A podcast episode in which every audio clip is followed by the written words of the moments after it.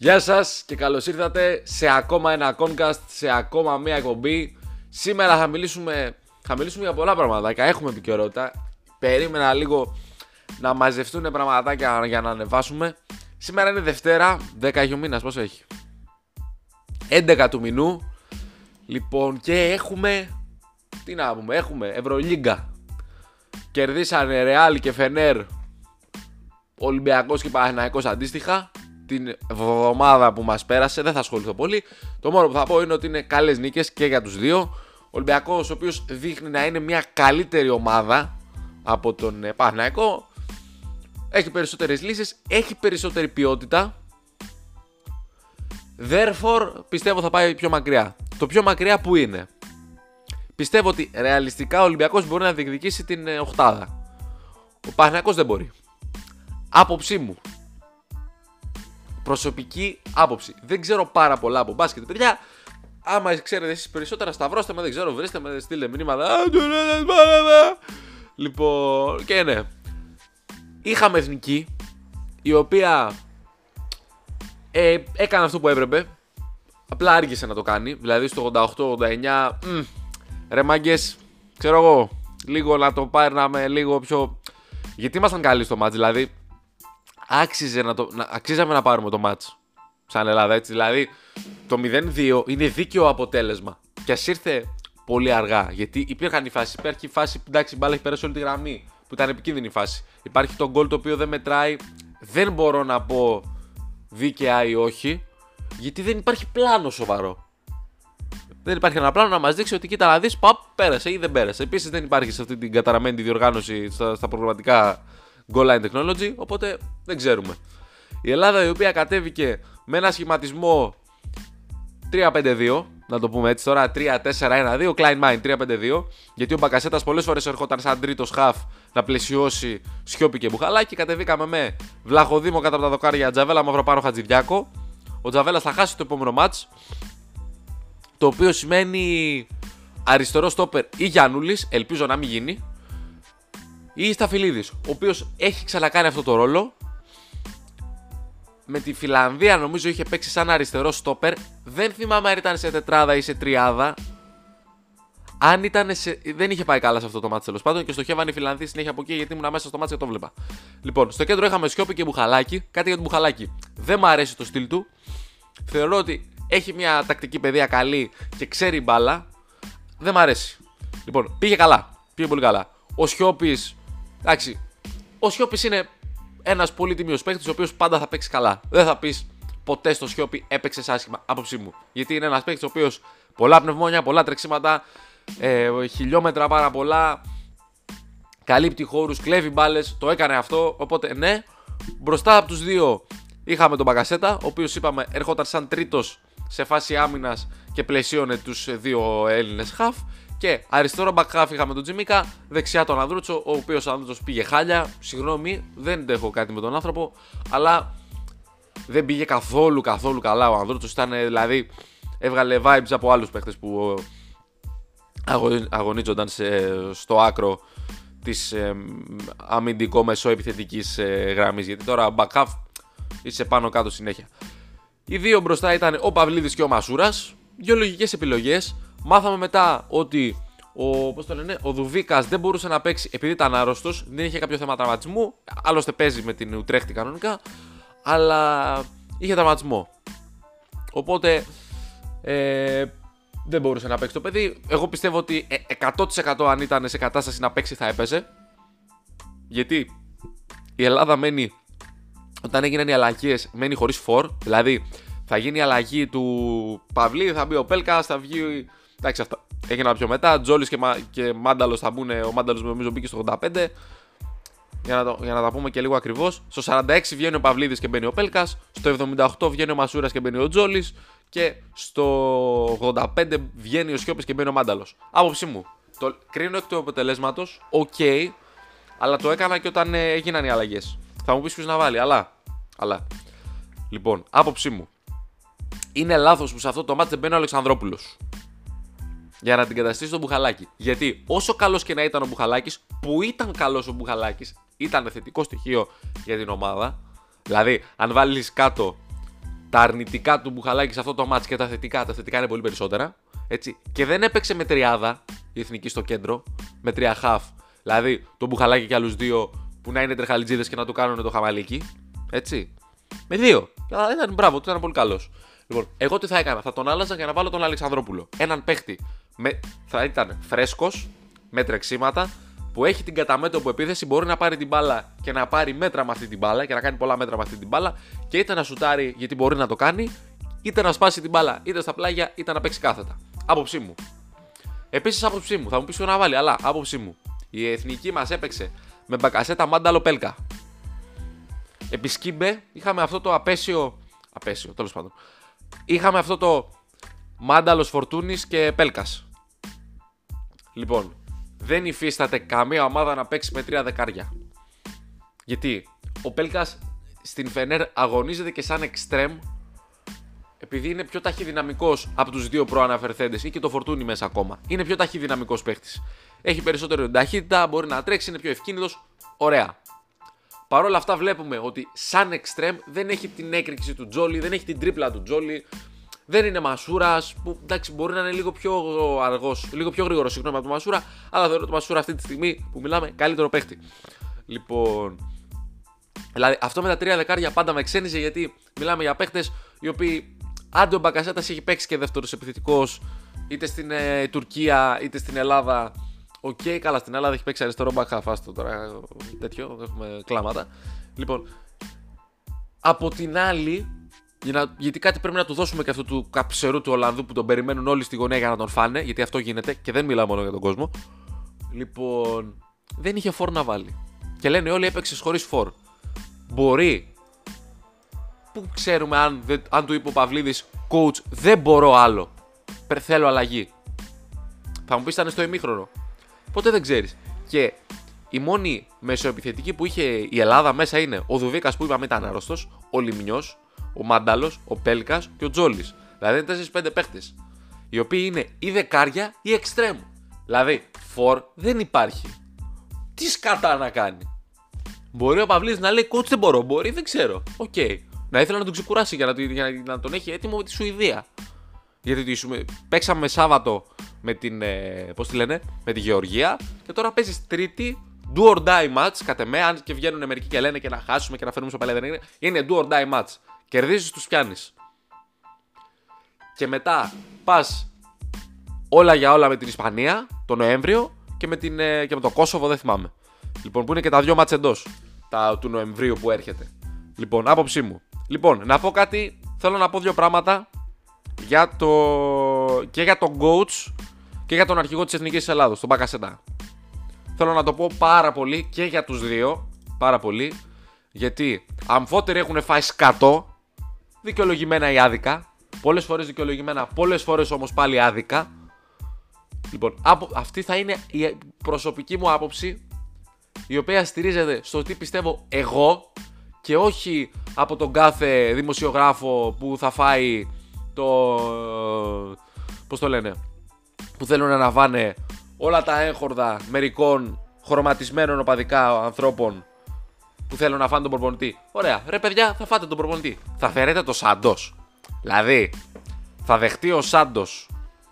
Λέμε τώρα. Θα δεχτεί ο Σάντος από εκεί που προπονεί το Ρονάλντο να έρθει να προπονεί στην εθνική Ελλάδος, μόνο να τον διώξουν.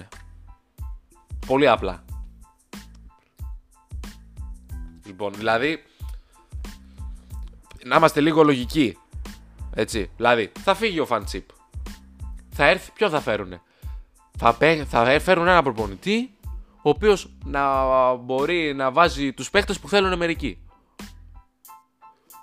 Όλοι οι παίχτες λίγο πολύ που, που, που παίξανε έχουν χρόνο συμμετοχή στις ομάδες τους. Ο Χατζηδιάκος παίζει.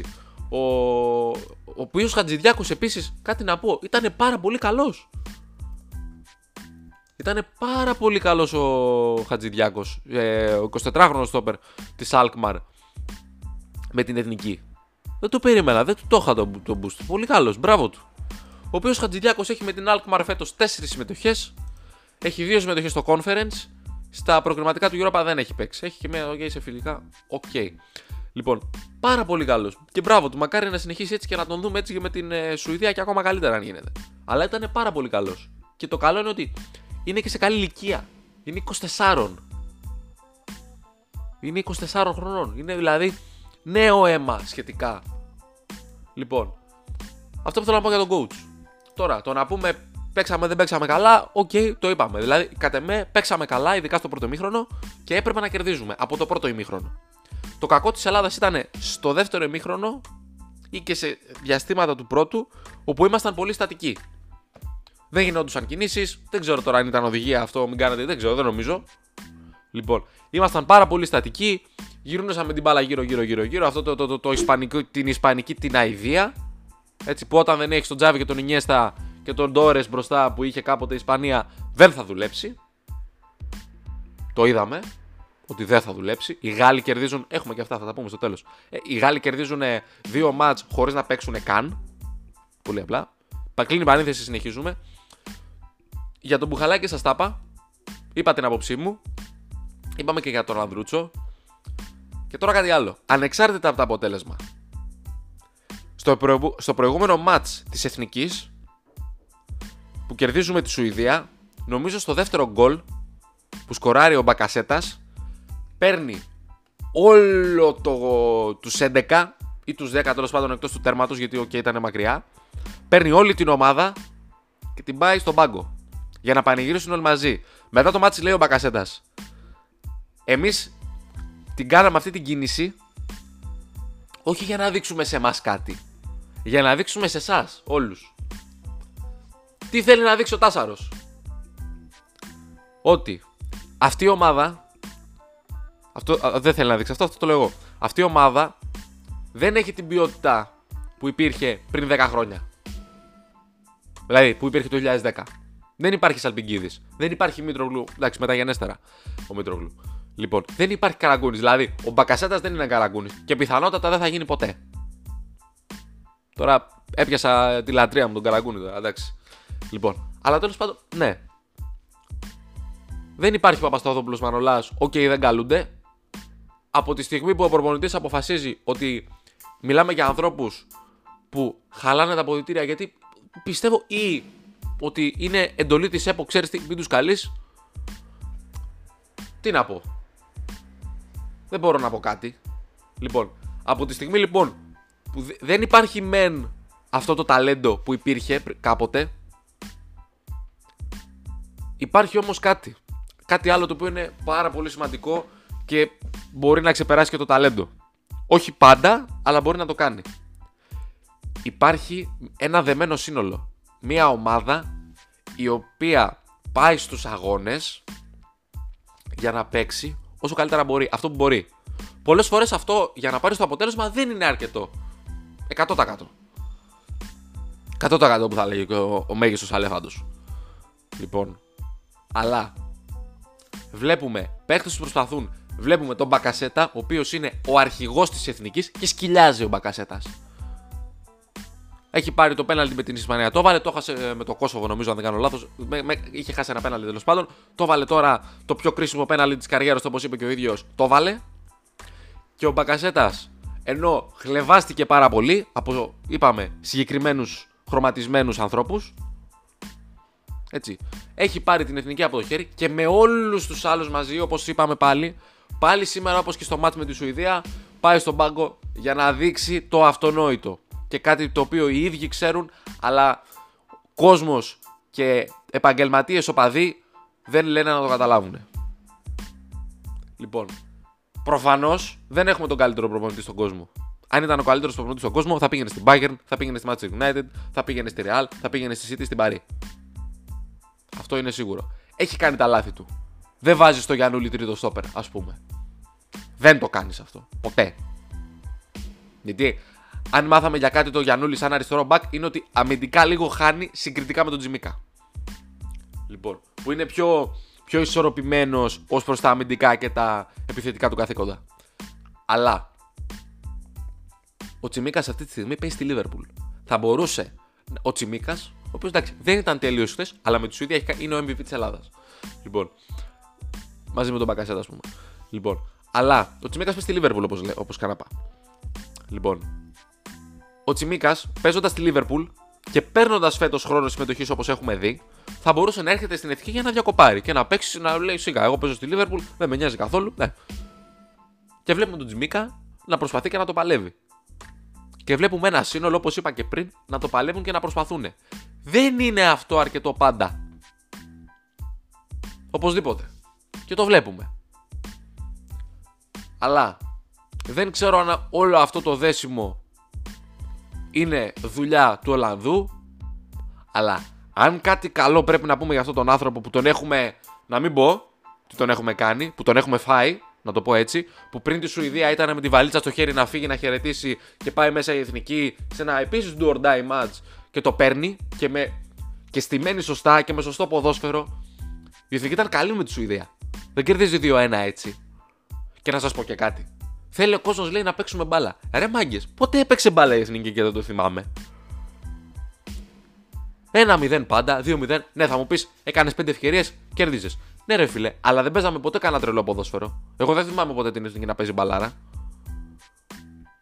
Αμυντικά ήταν τείχος. Τείχος. Η εθνική έπρεπε να προσπαθήσεις πάρα πολύ για να της βάλεις γκολ ανεξάρτητα από το ποιος αντίπαλος είσαι. Να το πούμε αυτό. Λοιπόν, ανεξάρτητα από το ποιος αντίπαλος είσαι, πρέπει να υδρώσεις για να βάλεις γκολ στην εθνική των παλαιότερων ετών. Και η εθνική με 2, με 3, με 4 φάσεις μπορούσε να σου κάνει γκολ και να σου πάρει και το μάτς. Ανεξάρτητα από ποιος αντίπαλος είσαι. Λοιπόν, με την ακτή η Ελλάδα είναι κρίμα το πώς δεν τελειώνει το match 2 και 3-0. σω να είμαι και υπερβολικός. 2-0 με την. Ε, Πώς το λένε, με την Κώστα Ρίκα που αυτό το. Από την αποφράδα εκείνη η μέρα που χάνουμε στα πέναλτι. Ο Λάζαρος ε, φαίνεται να είναι το κορυφαίο δεξί εξτρέμ του πλανήτη. Δεξί αριστερό εξτρέμ που κατά έπαιζε. Το κορυφαίο εξτρέμ του πλανήτη να το γενικεύσω. Λοιπόν, δηλαδή, καλός ή κακός, παιδιά, δεν υπάρχουν οι παίχτε που υπήρχαν. Και γιατί δεν υπάρχουν οι παίχτε που υπήρχαν; Γιατί το πρωτάθλημά μας έχει απαξιωθεί πάρα πάρα πάρα πάρα πολύ. Είναι πάρα πολύ απλό. Η εθνική Ελλάδα και στο μπάσκετ και στο ποδόσφαιρο αντανακλά τον καθρέφτη του πρωταθλήματος.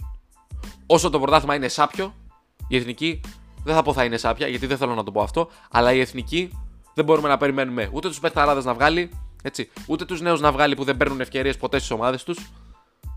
Δεν έχουμε εξτρέμι σαν χώρα. Εμμανουιλίδη που είναι. Π.χ. Δεν λέω για άλλους πιο μικρούς ή, ή παίχτε που δεν έχουν εμπειρία πρώτης ομάδας, αλλά ο Εμμανουιλίδη γιατί δεν παίζει στην εθνική; Ο Αλεξανδρόπουλος, γιατί έπρεπε να γίνει άμαν και τι για να τον πάρουμε στην εθνική; Και θα μου πεις, ναι, ρε φιλέ, ο coach γιατί δεν τους παίρνει; Άντε και ο Εμμανουιλίδη έχει φύγει στο εξωτερικό. Τώρα, παιδιά, όπως ο Αλεξανδρόπουλος πρέπει να είναι μέλη σταθερά της ομάδας για, να πεις, για να πει ο κάθε coach ότι ξέρεις τι, θα τον πάρω αυτόν. Γιατί έχει παιχνίδια στα πόδια του, έχει ρυθμό και μπορεί να αποδώσει καλύτερα άμα είχαμε το Μέση και ας μην έπαιζε κάπου, θα έπαιζε ο Μέση. Γιατί ο Μέση είναι ο Μέση. Παιδιά δεν έχουμε το Μέση, συγγνώμη. Δεν υπάρχει Μέση αυτή τη στιγμή στην Ελλάδα. Είναι πάρα πολύ απλό. Λοιπόν, αυτό που θέλω να πω είναι ότι μας έχει φάει προπονητοφαγία. Έχουμε να πούμε, θα πούμε και για την ΑΕΚ. Θα είναι μεγάλο podcast, πιστεύω. Λοιπόν, μας έχει φάει προπονητοφαγία πριν τη Σουηδία βαλίτσες να φύγει, μετά τη Σουηδία Θεέ μείνε. Λοιπόν, δεν είναι ο καλύτερος στον κόσμο, αλλά θέλεις στήριξη. Γιατί ξέρετε κάτι, η Ελλάδα έχει να χάσει 10, πόσο, 15-16 μάτς. Θα μου πεις, υπάρχουν πολλά που θα έπρεπε να έχει κερδίσει. Ναι. 100%. Η Ελλάδα θα έπρεπε να έχει κερδίσει κάποια από τα μάτς στα οποία έχει φέρει χ. Π.χ. το πρώτο με τη Γεωργία. Γιατί τώρα θα ήσουν μαζί με τους Σουηδούς. Και θα έλεγε, ξέρεις κάτι, πάω όλα για όλα. Και τώρα είσαι μέσα, αλλά είναι άλλο να είσαι εσύ στους 9 και οι άλλοι να είναι στους 12 και είναι άλλο να, είσαι, να είναι και οι δύο στους 12. Δηλαδή, μας φαίνεται ότι τα μάτς με τις Σουηδίες και οι Ισπανίες είναι πιο εύκολα από τα μάτς με τη Γεωργία και το Κόσοβο. Ε, όχι, ρε, πούστη μου. Εντάξει, κάπου όπα. Τέλος πάντων, αυτά για τον coach. Το υπερανέλησα, θέλω να πιστεύω. Θέλω να μείνει. Δεν είναι ο καλύτερος, έχω πει πολλές φορές μέσα στο podcast, αλλά. Παιδιά, δεν είμαστε η Ελλάδα που ήμασταν πριν 10 χρόνια. Δεν μπορούμε να προσελκύσουμε όποιον θέλουμε. Άντε και φεύγει, ποιος θα έρθει; Θα έρθει Κουαρτιόλα. Σοβαρότητα λίγο. Λοιπόν, φεύγουμε από την εθνική. Ε, πάμε σε ένα πάντλι παραπλήσιο θέμα με την εθνική, αλλά θέλω να μείνω σε ένα παίχτη, στον Μπακασέτα. Ο Μπακασέτας κάθε φορά που θα σκοράρει με την εθνική, είτε είναι προβολή στα 2 εκατοστά, είτε είναι πέναλτι, είτε είναι φάουλ ε, από τα 80 μέτρα, είτε είναι σούτ έξω από την περιοχή, είτε οτιδήποτε γκολ, πρέπει να θυμίζει σε κάποιους ανθρώπους που τον φάγανε και δεν τον ανανεώσανε τι λάθος έκαναν. Η χρηματιστηριακή, η χρηματιστηριακή του αξία συγγνώμη, φτάνει τα 7 εκατομμύρια ευρώ και κάποιοι κάθε φορά που ο Μπαγκασέτα τα κολλάει με την εθνική, θα έπρεπε και με την ε, Sport προφανώς, θα πρέπει να λένε τι μαλάκες είμαστε, τι άμπαλοι που είμαστε, τι λάθος κάναμε. Θα μου πεις, τους λες άμπαλους κάποιους. Εσύ ξέρεις μπάλα, Χρήστο; Όχι, φίλε, εγώ δεν ξέρω μπάλα, αλλά εγώ δεν είμαι σε καμία ομάδα να παίρνω λεφτά και να το παίζω γνώστης. Αυτά. Πάμε τώρα στην ΑΕΚ. Η ΑΕΚ, εντάξει. Ούσα η ΑΕΚ δεν μπορεί να σε αφήσει λίγο ήρεμο. Βαράνε τηλέφωνα εδώ, οι manager όλοι. Αφού τα λύσαμε και με τους manager, επανερχόμεθα λίγο εδώ πέρα.